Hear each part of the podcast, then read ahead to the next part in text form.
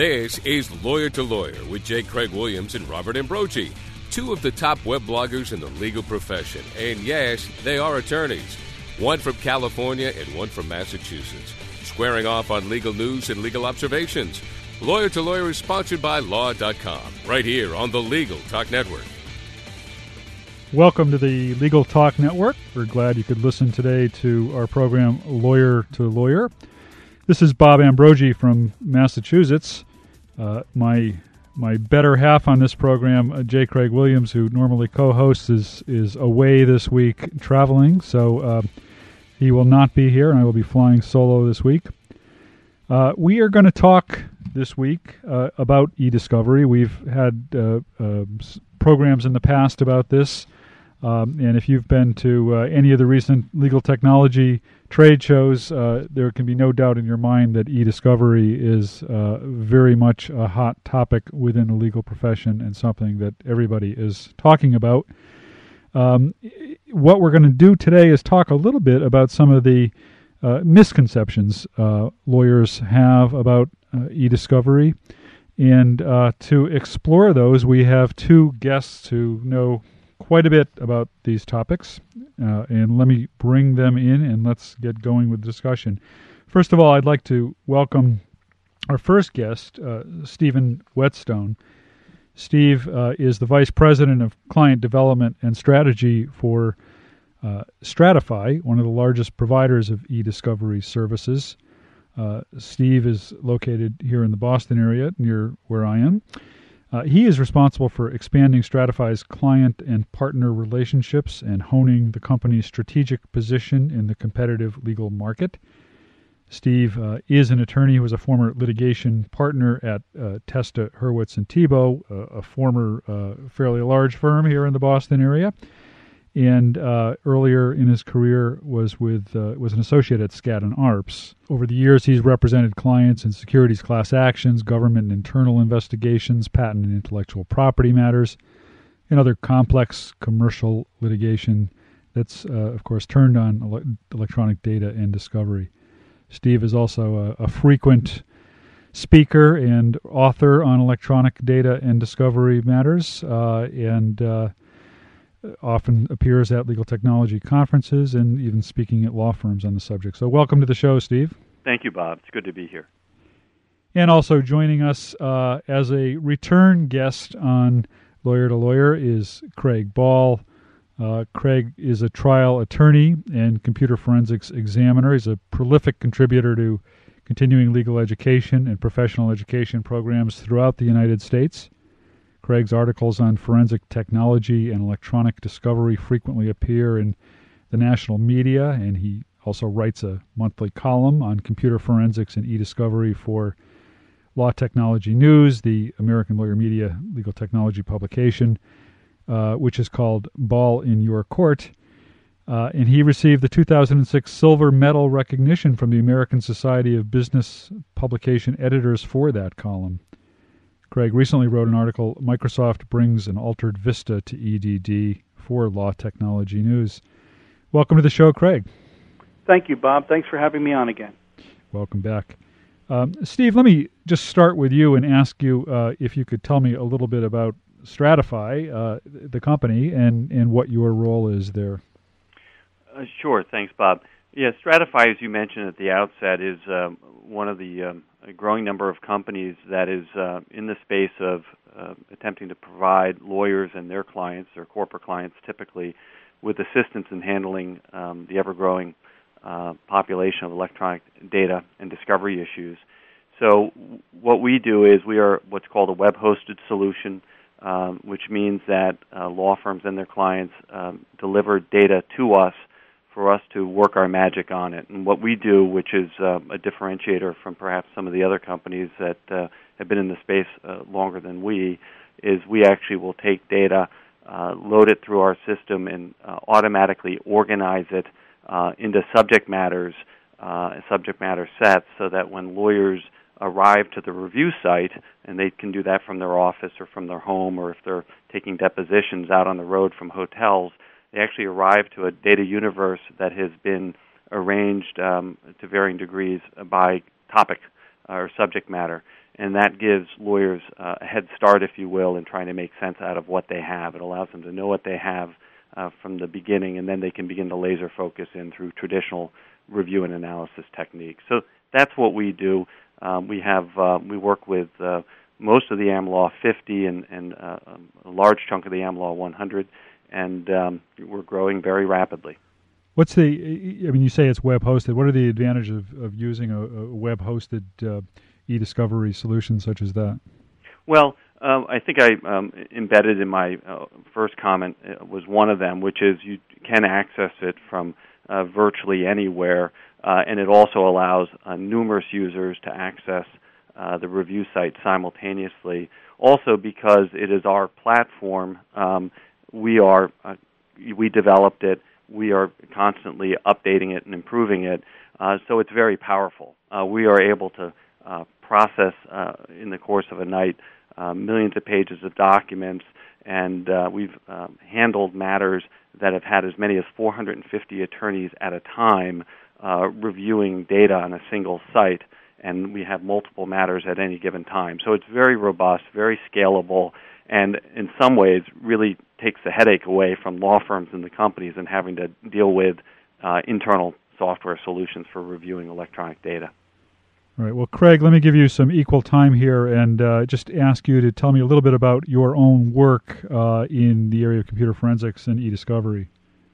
Certainly, Bob. Most of my work, the vast majority of it, is no longer as an attorney in court, but as a consultant or more likely a special master appointed by the court to serve often as a neutral examiner, examiner or to, uh, from a middle ground, coordinate the many problems that crop up in electronic discovery sometimes when there's sensitive information on both sides, the courts bring me in to be able to look at information without compromising the legitimate interests, both in terms of privilege and confidential information that each side has with respect to the review by the other. So, uh, special master, computer forensic examiner, and uh, pundit, I guess. I spend a lot of my time trying to preach the gospel at the intersection of Technology Lane and Law Street on my soapbox. An e-technology pundit. That's a, a, good title to have. Yes, there's not much money in it, but I do like it. uh, well, uh, let me ask. Uh, our topic today, of course, is, is to talk about some of the, the misconceptions, and, and I have uh, a number of them I'd like to talk to, but I'd like to kind of throw it open to, to the two of you first to, and ask, and, and let me start with you, Steve. Uh, what what is uh, one of the most common misconceptions that you encounter among legal professionals regarding e-discovery? Well, it's interesting. Uh, there are many, uh, so I will uh, just start with one. Um, and, and, I guess uh, the first one that comes to mind is that uh, that the new rules uh, mandate that in all matters, um, electronic data must be looked at, must be dealt with, um, and, and, I think that that's caused a lot of alarm in the legal community.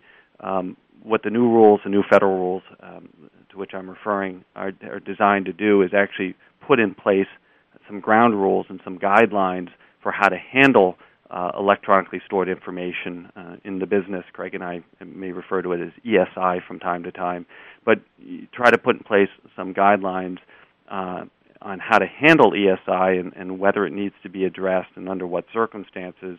But often I get asked a question from law firms tell me what the new rules do with respect to imposing um, obligations to preserve data, uh, or tell me what we need to do to comply as a company with the new rules um, of civil procedure. And the answer is um, you're asking the wrong question. The rules don't require you to do that. Again, they're uh, like the old rules, they are intended to be guidelines uh, by which litigators and their parties are to conduct themselves in the course of litigation. And much of that is largely still left to the parties to work out.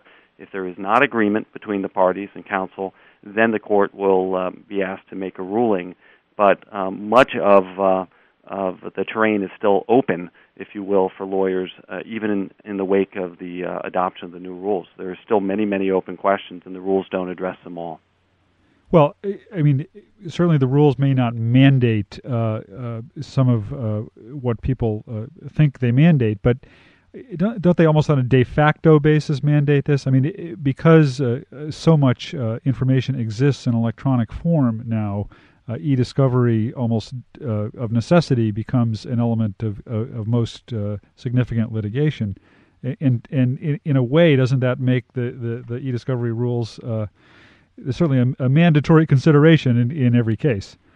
Well, I, will take the first shot at that. Craig certainly may want to chime in.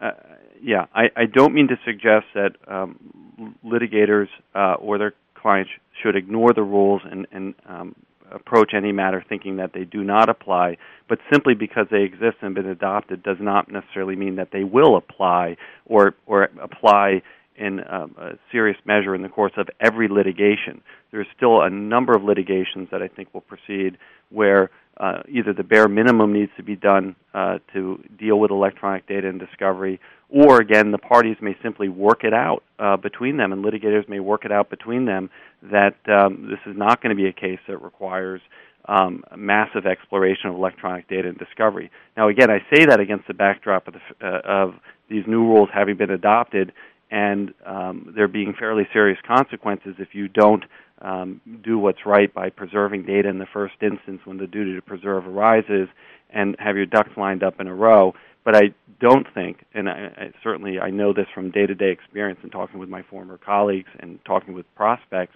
that every matter uh, that's uh, pending or will that will be filed will be an e-discovery matter. I, I just don't think we're there yet. Yeah, Craig, what's your take on that? I'm I'm afraid I, I go a little bit to the other side, and I would say categorically although the rules have drawn a bright line around the duty, the duty has existed outside of the rules for quite some time, and it's simply this.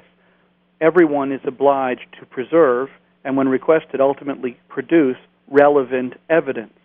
And if that relevant evidence takes the form of electronically stored information, then categorically you must consider and preserve potentially relevant electronically stored information in every case. Now, as Steve rightly points out, not every automobile collision case is going to entail a large volume of electronic information. But historically, going on several decades since the rules originally considered electronic data compilations and made them a part of the definition of discoverable documents, we've kept our heads in the sand as lawyers with regard to electronic information. And I, I raised sort of the, the classic this can't be an electronic discovery case, the intersectional collision. Yet, if you consider that modern automobiles and their um, airbag computers are tracking the speed and the braking activity of the vehicles for five seconds before the collision, each of us needs to become A, aware of what electronic information exists, and B, aware of how to preserve it properly when it's potentially relevant. So, is it fair to say that although it's it's not mandated in every case, uh, it's essential in every case to to consider it and ask about it and think about it? I would say absolutely yes. You've got to consider what may be out there, and if you identify what may be out there that's potentially relevant, doesn't mean you go out and image every computer and lock down every BlackBerry by any means. We don't get crazy about this, but you've got to have it as part of your deliberative process as a lawyer and impose it upon your clients that they can't just look to the paper. They've got to consider the way they do business, the way they conduct their activities, and if electronic evidence is a component of that, they have to have a appropriate ways to preserve and ultimately process and produce that electronic evidence. All right, let me just, Craig, uh, ask you uh, uh, what you've seen as as uh, perhaps the most common uh, misconception about e-discovery. I'm like I'm like Steve. It's it's where do I begin? Um, misconceptions like, well, we can wait to see whether we get sued to deal with preservation, or we can wing it, or our clients' IT people must know this stuff and we can rely on them, or perhaps a common one, it's a big company problem, it's not the mom and pop or the mid-sized business problem because it's a David versus Goliath situation, or all I need to know is turn it to TIFF, or all I need to know is save it in native. The the biggest misconception that I see out there is that we don't really have to learn it all that much. That we're going to get some kind of quick checklist or some shortcut answer that's going to get us through. And I, I think I most want to disabuse my colleagues uh, that, yeah, we do. The lawyers are going to be the people negotiating issues at meet and confer sessions, and we're going to have to become conversant, at least minimally conversant, in what forms data takes, how it's preserved, what the risks are in terms of its destruction, and how we go about searching it and then producing it in responsible and effective ways. Bob, may I make a quick point? Absolutely.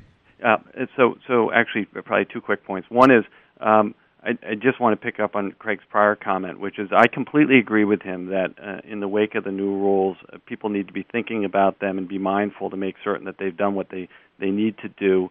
Um, uh, to guard against um, uh, any potential allegations that um, they've been in violation of some obligations they have uh, with respect to producing electronic data and, and, knowing what they have. The comment I was really trying to get at earlier, and I think Craig said it more eloquently than I did, which is that the common law duty to preserve this information has existed for a long time prior to adoption of the rules. So the misconception I was getting at a moment ago was that these new rules somehow have newly created a duty to preserve electronic data or hard copy data where it didn't exist previously, and that's a myth. It, that duty existed before these rules were adopted, and the rules themselves uh, actually say nothing about that obligation to preserve. There's comments in the notes about it, but the rules themselves don't even get at that. So I wanted to clarify the prior point I was trying to make. Um, actually, other, it's in the in the in the in the the meet and confer uh, rule um, is the first time that the word preservation has ever crept into the rules. He's right. That's right.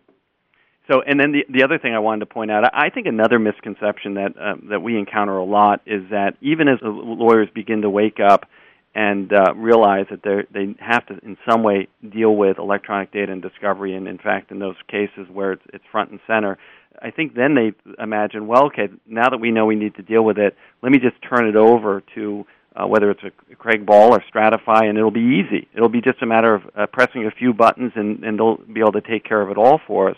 And that's where there's this great divide between lawyers and technology.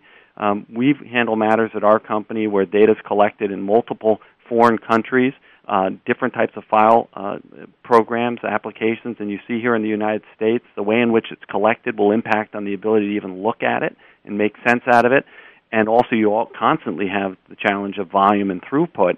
And I think that lawyers um, continue to most lawyers. I mean, there's some out there that get it, but a lot of lawyers simply uh, cannot get their head around the sheer volume of data that they are collecting and how to get through it um, quick enough. And I think they think it's easier said than done. I appreciate your presenting me as an alternative to Stratify, but let me be the first to acknowledge that I am Cletus rocking on the front porch compared to the skills and resources that a company like yours can bring to the effort. Well, but that raises a related question, which is, uh, I mean, it seems to me that when I hear attorneys talk about e-discovery, uh, the next sentence starts talking about cost and the concern about the cost of e-discovery and the cost that this will add to litigation. Steve, what are you telling law firms about that? What, what's what's what's the uh, true impact on the on the cost of litigation of all of this? Well, it certainly is expensive. Uh, I mean, electronic data, the sheer propagation of, of the the volumes of documents or, or files that lawyers now need to uh, consider, uh, certainly has a multiplier effect. But when you look at uh, where the the costs or how they're distributed in the course of an electronic data and discovery review, the um, bulk of those costs are going to be the human uh, review costs, the, the amount of time spent um, by outside counsel on an hourly rate to go through click by click or document by document through massive volumes of data. So it strikes me that the challenge is to figure out either um, in real time as files are being created by companies, is there a way to manage down the amount of data that's kept inside a company? And that's a huge challenge, but it's clearly an area where um, you know, lots of people are looking at it and trying to figure out how to solve uh, that problem. Uh, but even after that, it's once the data has been collected, is there a way to reduce or cull down what needs to be looked at? And once you have done that, and you're looking at uh, some uh, collected data universe through a system like ours, um, is there a way to make sense out of it more quickly? Can technology in some way aid that review by um, you know putting like documents together, for example, which would allow you to get through it more efficiently. The real challenge at the end of the day, in terms of cost, is driving down the amount of time spent reviewing the data. So yes, there is cost, but there are efficiencies to be sought and achieved. That's the hope. Yeah. Uh, Craig, I, I, know you've written recently about uh, the potential impact of of, uh, of the new Vista operating system uh, on eDiscovery. Uh, could you just synopsize your thoughts on that for us and, and tell us what your what your thinking is? Oh, absolutely. You know, uh, Vista is one of those things where we're pretty we're pretty not paying that much attention to it at the moment because a fair number of, of businesses, at least, are going to take a wait and see attitude before its adoption. But in terms of electronic discovery, and, and particularly in terms of the forensic side of it, the ability to get back information or the challenges to the preservation of information, there are a couple of new features in Vista that I, I think can significantly impact it. One that has been raised, which is probably not as big a problem as some think, is something called BitLocker. And this is Microsoft's attempt to harden the security associated with information, particularly against the loss of a laptop. Nowadays, if a computer forensic examiner gets a hold of a computer, they can pull out the drive, they can pop it into another machine, and using specialized tools and operating systems, they can get to the data and lay it open just like, you know, it's all there. But currently, Vista's move in its highest end iteration, its enterprise and its ultimate editions, it's going to support uh, several different kinds of encryption, and that will include linking the hard drive to a special chip that will be on the motherboard of the computer called a trusted platform module. And without getting into the technical gobbledygook, what it means is that it's going to be a lot harder to preserve information that is encrypted under this BitLocker system than the usual let's go ahead, pull it out, image it, or swap the drive. Because now, if you take the drive away from the computer, if you don't have the USB key, if that was implemented, if you don't have the same TPM, Trusted Platform Module chip on the board you're using, you'll never be able to read that data. And this is going to frustrate law enforcement investigations, it's going to frustrate civil investigations, and so it's going to require some new preservation techniques. You may actually require uh, sequestration of the computer, keeping it on, not pulling the plug, and so forth. But in other ways, too, Vista is going to impact the amount of information available to us. Nowadays, we know that when information is deleted, it may or may not be gone. But with Vista, the implementation of certain new technologies or, or making these technologies turned on by default, for example, one called shadow copy, another called transactional NTFS or TXF, it'll it'll mean that you have a whole lot greater ability to unspool or to roll back information that the user thought was long gone and get back not only to what the user did but information that isn't supposed to be there. And because this information is now going to be as accessible in many ways as what we have on the computers by the standards imposed by the new rules, which set a bar based on inaccessibility or accessibility of the data, this accessible data is going to add a significant greater volume. And the last thing we need in e-discovery is a lot more volume to contend with. We need to take a, a short break at this point. Uh, we will return in just a moment uh, with further discussion and uh, final thoughts from our guests. We invite you to visit law.com for timely legal news and in depth resources. From daily headlines to practice specific updates, Law.com provides up to date information to those working in the legal profession. As part of its coverage, Law.com is proud that J. Craig Williams' blog, May It Please the Court, and Robert Ambrogi's blog, Law Sites, are part of its blog network. Don't wait any longer. Visit law.com today and get free subscriptions of our Newswire newsletter with the top legal stories of the day. Or sign up for a free trial subscription to one of our Practice Center sections. If you found us in the podcast library of iTunes, thanks for listening. Check out some of our other shows at LegalTalkNetwork.com and become a member. It's free. Lawyer to Lawyer is produced by the Legal Talk Network and a staff of broadcast professionals. If you have an idea for a topic or a show, we want to hear from you. Go to LegalTalkNetwork.com and send us an email. If you have a comment or question, we want to hear from you. Leave us a message on the Legal Talk Network listener line at 781 634 8959. We really do listen to the messages and even answer your questions on our next show. Did you know that Legal Talk Network podcasts are also available as CLE?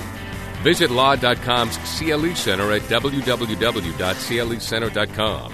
That's clecenter.com to enjoy listening and get CLE credit.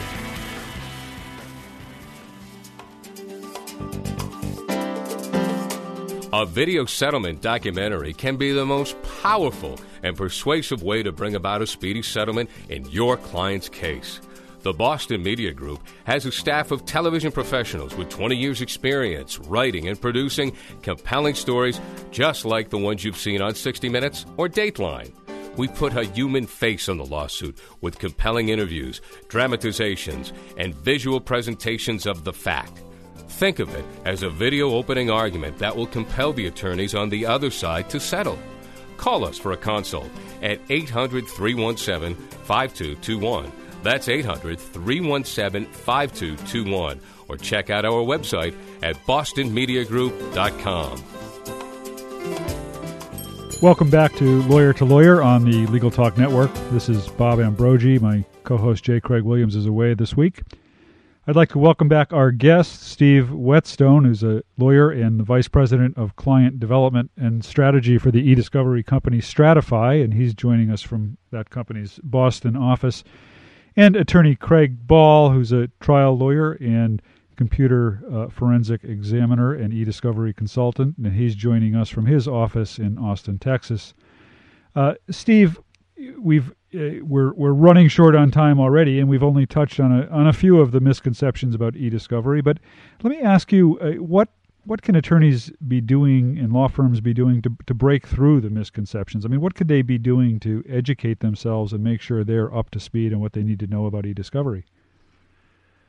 Well, again, uh, right under some time constraints here, but I, but I, but big I think question, it, small answer. Yes, right. Um, well, I, I think one of the things that they need to do is is make certain that um, they're they're open to new approaches for dealing with these new problems um, that are presented by the uh, the volumes and the ver- variety of electronic data uh, formats that are now fair game.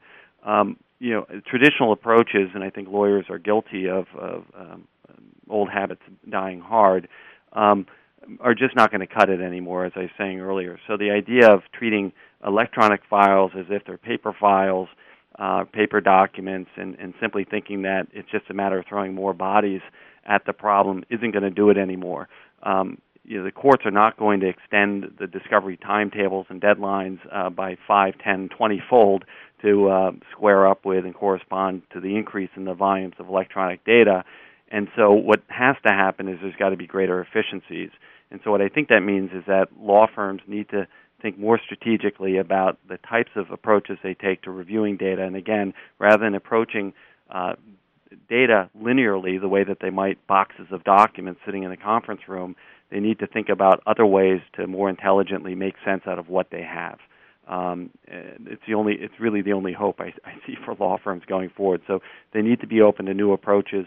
Um, and um, by all means, they need to bone up on the uh, new rules of uh, civil procedure and really guard against. Uh, I will say this: I think if you read the case law and look at the, the more infamous decisions in which companies have found themselves um, sanctioned for one reason or another, it's really been more a function of failing to preserve data in the first instance and having the right kinds of procedures in place in the clear of day, as opposed to reasonable disputes uh, about what should or shouldn't be produced um, after everything's been properly preserved. It's really been the former, the failure to preserve in the first instance, as opposed to uh, turning over the right uh, documents along the way and, in, the right kind of timetable.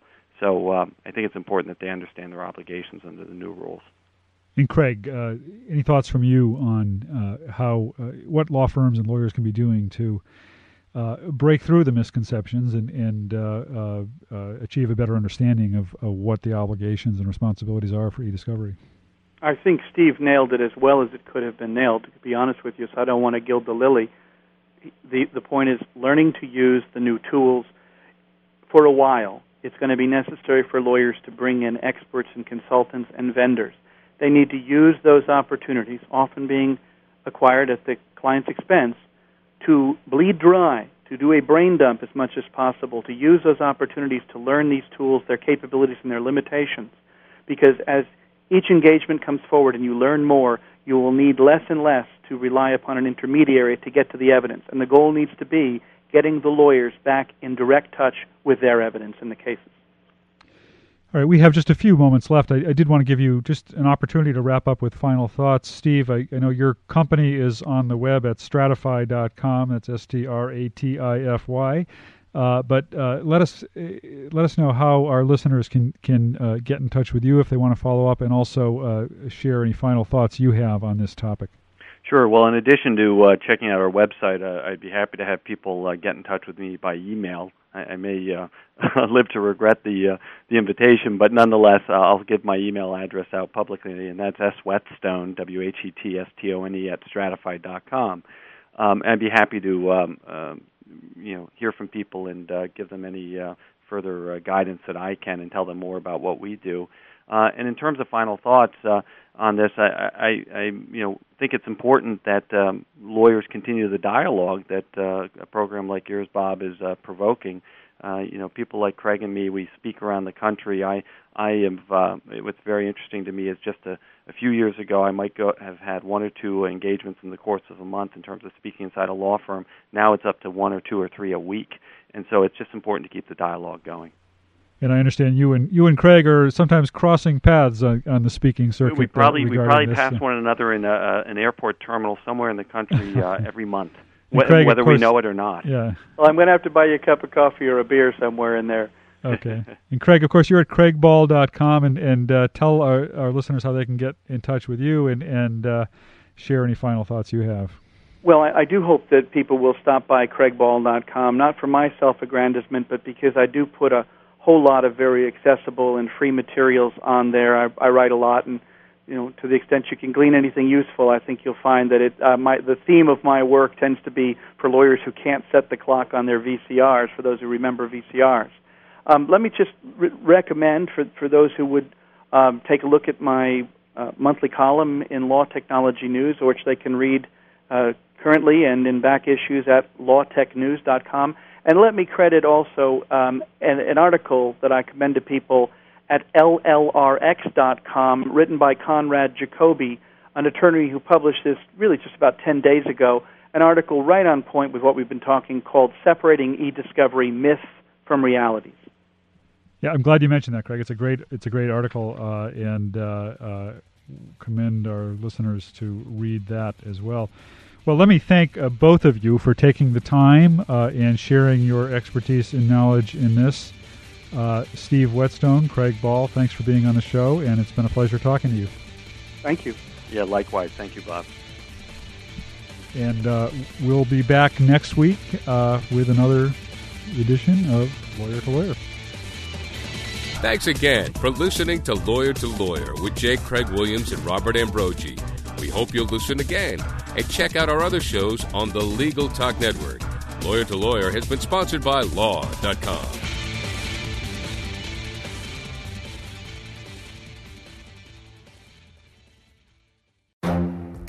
The Lunch Hour Legal Marketing Podcast, your resource for the tips and tactical advice you need to grow your business. Plus, keep up with the news and commentary you crave to stay one step ahead. It's hosted by me, Gyi Tsakalakis. And me, Conrad Saam.